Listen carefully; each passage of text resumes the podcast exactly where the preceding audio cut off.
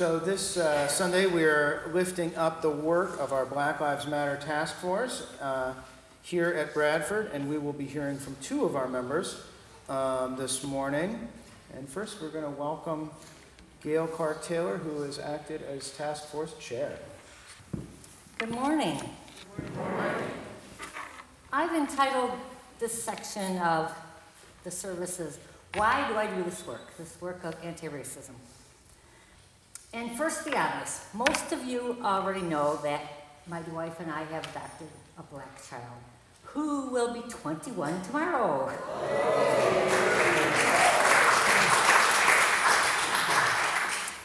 But loving her doesn't explain why I'm, I am interested in doing the work to dismantle racism. Her adoption doesn't even initiate my start down this path.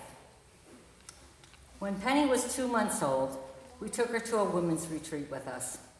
And there we met a social worker from Chicago who was familiar with the hospital and the projects where Penny was born. The social worker held her in her arms and looked down and cried. Eventually, she told us, You don't know what you've saved her from. I was blown away by this, coming from a black woman. At the same time, I was feeling terribly guilty because my motivations for adopting a black baby was simply to get a baby into my arms as soon as possible. I knew I'd have to wait at least three years to get a white baby. It was all about my desire for a baby and not about what I could do for her or the kind of life I could provide. At this time, I was also aware of the controversy surrounding white folks adopting black babies. But I naively believed that the middle class life that I could provide for her would counteract all that. She has had some opportunities that she would not have had if raised by her birth mother, but those opportunities have nothing to do with the institutionalized systemic structures that she has and will encounter. In my career as a school counselor, I've often been involved with black students and their parents who believe they are being discriminated against because of the color of their skin. I'm ashamed to admit that I defended my actions and actions of other staff members, telling them this was only about your kids' behavior. I can't begin to count the number of times that I've de- denied the reality of their lives and, in effect, told them that I knew better than they did. I was pretty clueless until 2007 when I read Witnessing Whiteness. I began to discuss these issues with other like minded people, and only then did I really begin to understand the extent of my white privilege and the devastating results that lack of privilege has on persons of color. I'd always been uncomfortable when another staff member would tell a parent that I had adopted a black child as evidence that I was not racist. I now realize that my discomfort was due to my realization that loving someone black does not automatically free you from prejudice. I recently read George Yancy's Dear White America essay, in which he says, and I'm paraphrasing him, don't tell me about the, the many black friends you have. Don't tell me you are married to someone of color or love your black grandchild. You may have never used the N word or hate the KKK, but that does not mean you don't harbor racism and benefit from racism. To prove this point, I've often go to the Project Implicit website, Harvard's test of bias. At first, I was astounded to find that I strongly preferred white persons over persons of color. After all, I think Penny is the most beautiful girl in the world. And as soon as we knew we were going to be adopting a black child, I began to think that white babies were not so interesting to look at. Since that point, I've gone to the website many times, dozens of times, and not every time I still come out as preferring whites and associating positive attributes with whites. I struggle hard to associate in this test, to associate positive attributes with black. Even my understanding of the insidious nature of the training all of us received doesn't go very, very far to undo my racism and bias as far as this test is concerned. Despite the reading I've done, the seminars and conferences I've attended, the courageous conversations I've been a part of, I still automatically react from my unconscious acculturation. I am working on developing the habit of asking myself, would I be act- reacting this way or feeling this way if this was about a white person rather than a black person? My awareness did not start with Penny, but she is the face representing every black person in America. If Penny deserves more, so do all who are judged solely on the color of their skin and will never enjoy the benefits that we with white privilege take for granted.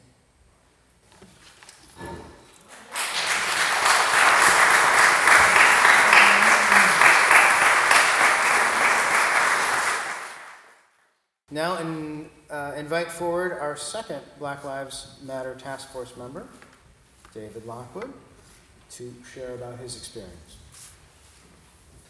Good morning. Good morning. I'm going to give you three reasons why I joined the Black Lives Matter Task Force and will continue to participate in its mission likely for the rest of my life. Number one, not unlike Gail's story, uh, Danny and I have uh, two sons, Pete, who is white, Brian, who's black.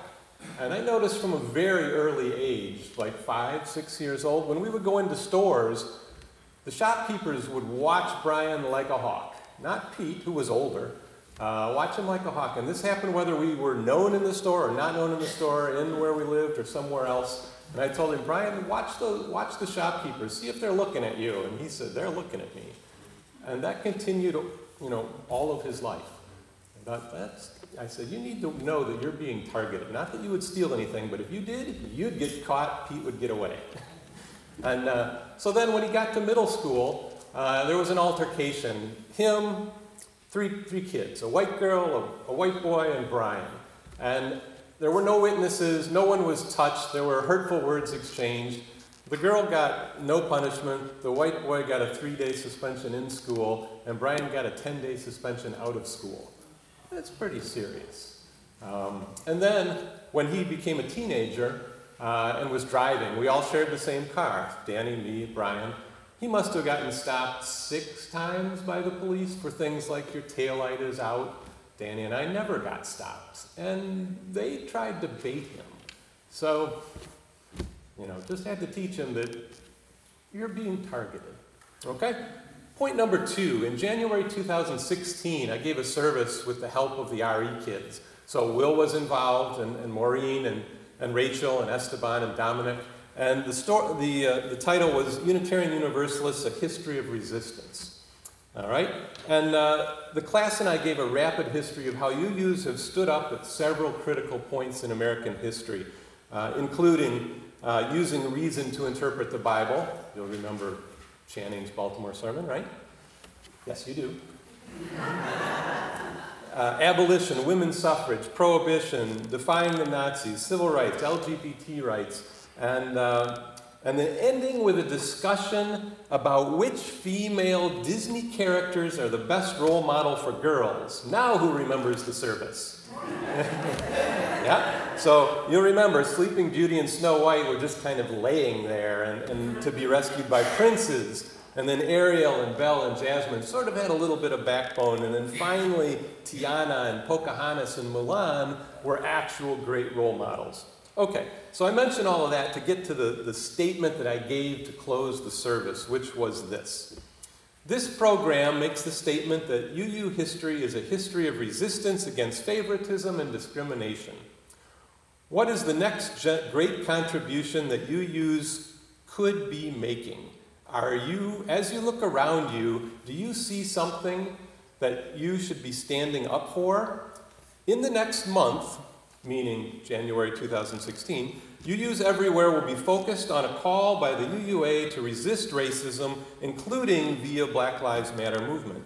Is this cause worthy of our commitment and attention? It's up to you.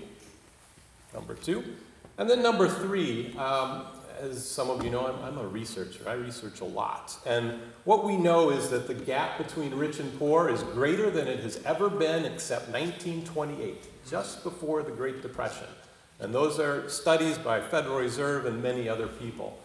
Gap between rich and poor. And that is where the real battle should be centered on. But at the epicenter of that is black people. So even if you look at just average families, not wealthy families, just average families, white families have seven times more wealth than black families do.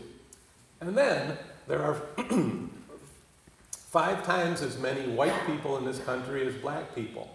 Five times as many. Yet, in our prison system, there are more black people than white people. That, to me, is shocking. And uh, shocking me to say that these words that we as a society have decided to hunt and destroy black families. That's hard to say. And how can anyone not see the truth in this? As I have been looking into this uh, uh, and talking to people about it for the past few years, I've come to believe that this is a situation that each and every white person benefits from, whether they want to or not and that it cannot be changed unless whites decide that destroying black families must end. Now, how we can change our racist culture, I don't know, but I know that the first step is that whites need to reach out to blacks and say that we care. We must, or maybe we need, to build a new culture, one person, one conversation at a time. Maybe that's the way to do it. It may not fully happen in our lifetimes, but all the more reason to start now. Thank you.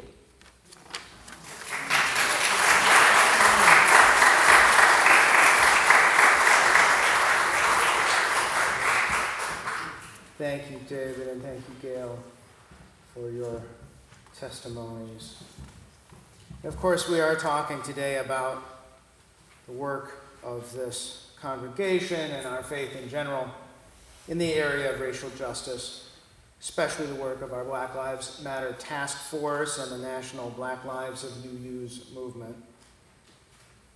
And uh, as David, as David so aptly put it, despite far greater equality in laws across the country, and despite the over 50 years we've lived free of legal segregation, and despite a growing percentage of Americans who are non white, we still have more black men aged 18 to 25 in jail or prison than in college. African American families control less than 5% of the wealth of their white American counterparts, and that figure has actually dropped uh, by half in the last decade. We still rely on property taxation for our public education, drastically disadvantaging lower income, higher density urban populations, which are often predominantly black or Latino, Latina. We consistently uh, assess property values based on archaic and racist redlining practices that were developed in the 1950s. And black families are 10 times more likely to develop health issues from pollution in their neighborhoods than white families with the exact same income level. Now, we Unitarian Universalists do, do indeed have dreams of racial equity and have, at least in part, for some time. We laud our ancestors who were some of the spiritual and political leaders of the abolitionist movement and a century later, the civil rights movement. We have a long history of good white people those with both the privilege and power necessary to effectively align with our African American brethren, as well as the compassionate inclination to do so.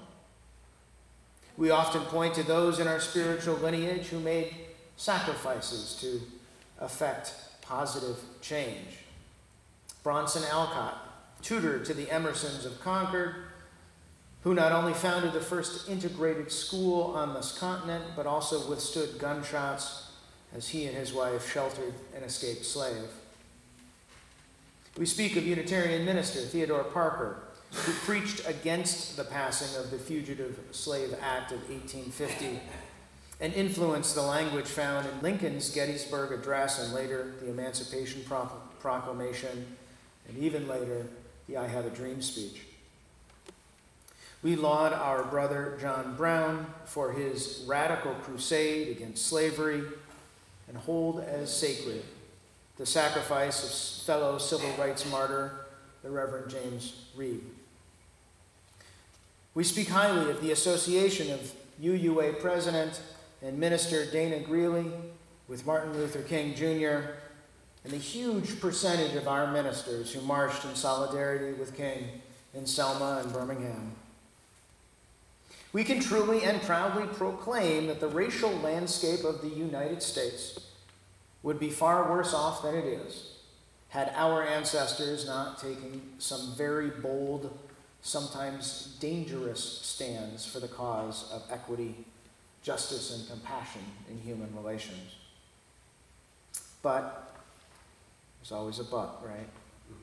The famed intellectual W.E.B. Du Bois once wrote One is astonished in the study of history at the recurrence of the idea that evil must be forgotten, distorted, skimmed over.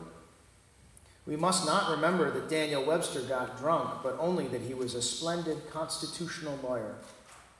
We must forget that George Washington was a slave owner and simply remember the things we regard as credible and inspiring. The difficulty, Du Bois goes on, with this philosophy is that history loses its value as an incentive and example. It paints perfect man and noble nations, but does not tell the truth. End quote. Dr. Du Bois is warning that it does not behoove us to only look to the heroes of our past, forsaking the realities for the preservation of the good. We often don't remember that much of the power base of 19th century Unitarianism was funded by the New England textile industry, which relied entirely, entirely on slave produced cotton to survive. Or the shipbuilding industry that bolstered many of our New England churches for centuries did indeed help produce the boats that would carry slaves from the Caribbean to these shores on the last terrifying leg of the triangle trade. Though we remember Parker's vehement condemnation of the Fugitive Slave Act, we forget that the president who signed the bill into law in 1850 was our fellow Unitarian Millard Fillmore, whose presidency is remembered for little else. We so often don't recount the other stories of Dana Greeley, who repeatedly discouraged seminarians of color from becoming ordained in the UU faith because he felt our churches were not ready to accept black clergy. And Dr. Greeley, who presided over the black empowerment controversy of the late 1960s that saw over half of our UUs of color leave the faith never to return. And we seem to forget even just over one year ago when the administration of the Unitarian Universalist Association was criticized for failing to employ more managers of color in lieu of straight, straight white male ministers.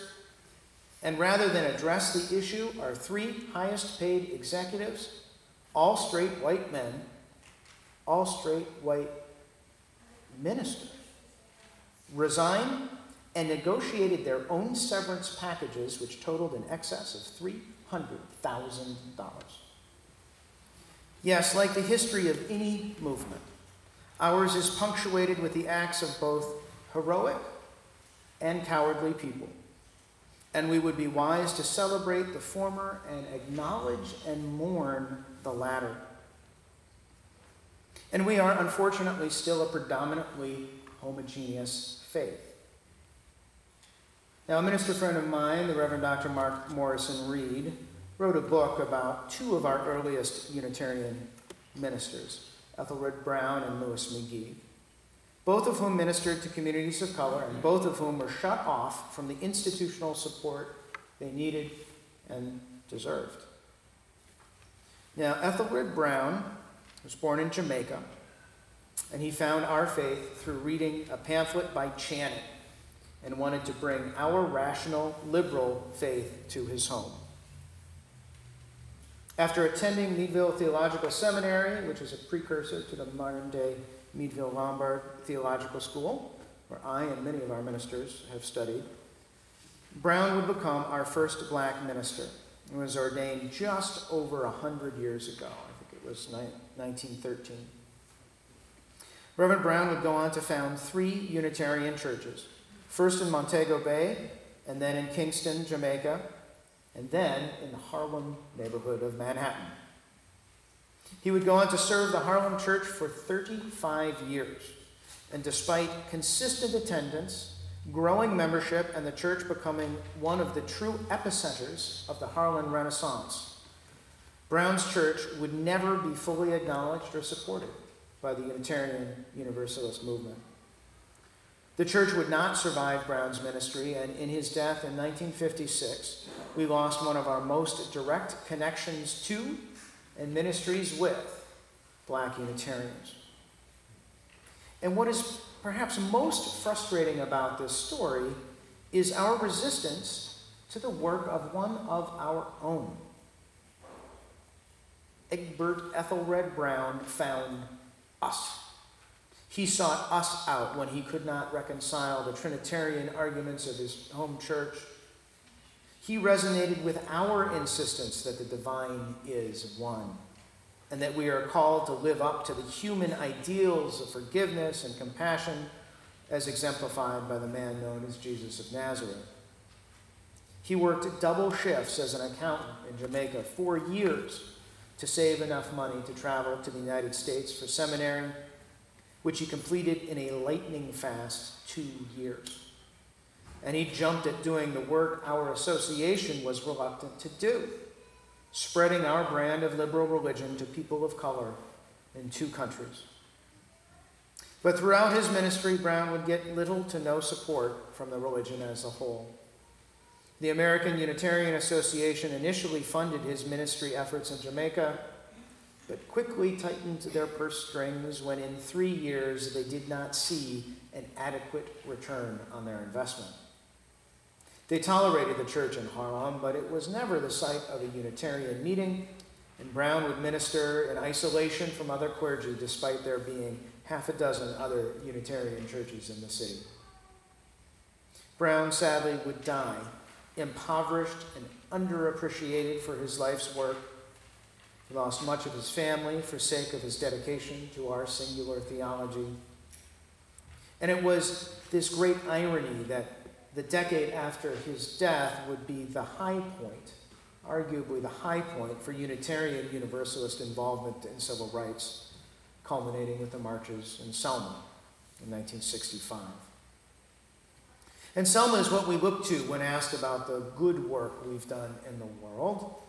And again, it is something to be proud of that we had more ministers in Selma than any other religion in both total numbers and certainly in percentage of our active clergy. It is something to be proud of that one of our ministers, Reverend James Reeb of Boston, sacrificed himself and his murder by white supremacists during the marches, and that he became a symbol of martyrdom and white sacrifice for the cause of racial justice. We should be proud that Dr. King considered us one of his closest faith allies in the movement, that his widow Coretta would continue to correspond and worship with Unitarian Universalists for the rest of her life. But we should also recognize that just four short years after Selma, our association, in conjunction with poor financial management, failed to provide the promised funding and support of African Americans in our movement and effectively alienated most of our members of color.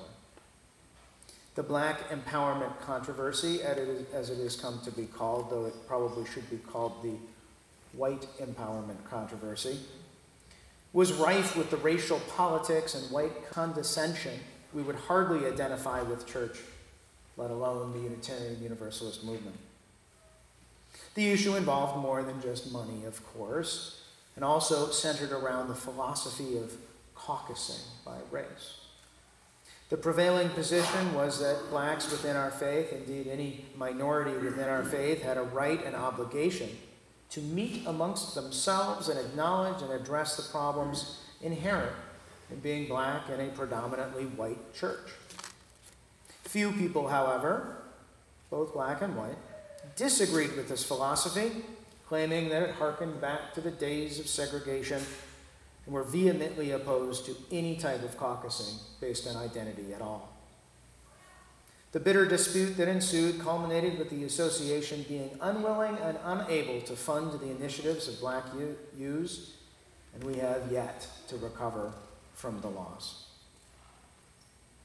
But as Mark Morrison Reed points out, while we as a faith are usually a full generation ahead of the curve in terms of social change, spearheading or being at the forefront of the religious freedom, abolitionist, suffrage, civil rights, gay and lesbian rights, immigrants' rights, environmentalism, and economic justice movements, our congregations are often a generation behind the status quo in terms of representation of diversity. While we rely heavily on the educated elite of this country to fill our pews on Sunday mornings, we often don't minister on campuses and often do not take up the cause of open education. And though we speak greatly about the universality of love and the obligation we have to serve all people, we often don't extend that love even to our own people of color who, like Ethelred Brown, are just as dedicated to our faith as any of us. Yes, though we have spent the last couple hundred years being, for the most part, flawed but well intentioned white people, my hope for our faith is that in the next several hundred years we will cease to just be the good white people. And by acknowledging our failures as well as our triumphs, to start simply being good people. Now I'd like to close with a poem by uh, UU seminarian Kimberly Carlson, composed upon reading the story of Ethelred Brown while taking a course from Mark Morrison Reed at Meadville Lombard. It is entitled, Be Strong Like Ethelred Brown. We forget that our faith ancestors were scorned more than heralded. Those who stayed were strong like Ethelred Brown. He was lit up by free faith and then let down. Like you, he felt a moral, spiritual compulsion to be absolutely true. Ethelred wanted a chance to authentically choose. At almost every turn, he was refused. Stay strong, Reverend Egbert Ethelred Brown. When our faith breaks your heart, I hope you know it is only a matter of when and who. Human reason can kindly corrupt and be bigoted too. Ask yourself, what would Ethelred Brown do? Speak truth to power, serve the good, carry through, be strong, like Ethelred Brown. Ethelred called on Unitarianism to be true, a universal faith for all, not just a few lost his sons, his wife, and three hometowns trying to build something new. When the chalice casts its shadow on you, stay strong, like Reverend Egbert Ethelred Brown. Are you too radical, too dangerous, too persistent, too black to belong? Standing on the shoulders of giants who were also wronged, hold your ground Remember Ethelred Brown. Fight for fair fellowship if our faith fails you. Be strong like Ethelred Brown. May it be so. Blessed be and amen.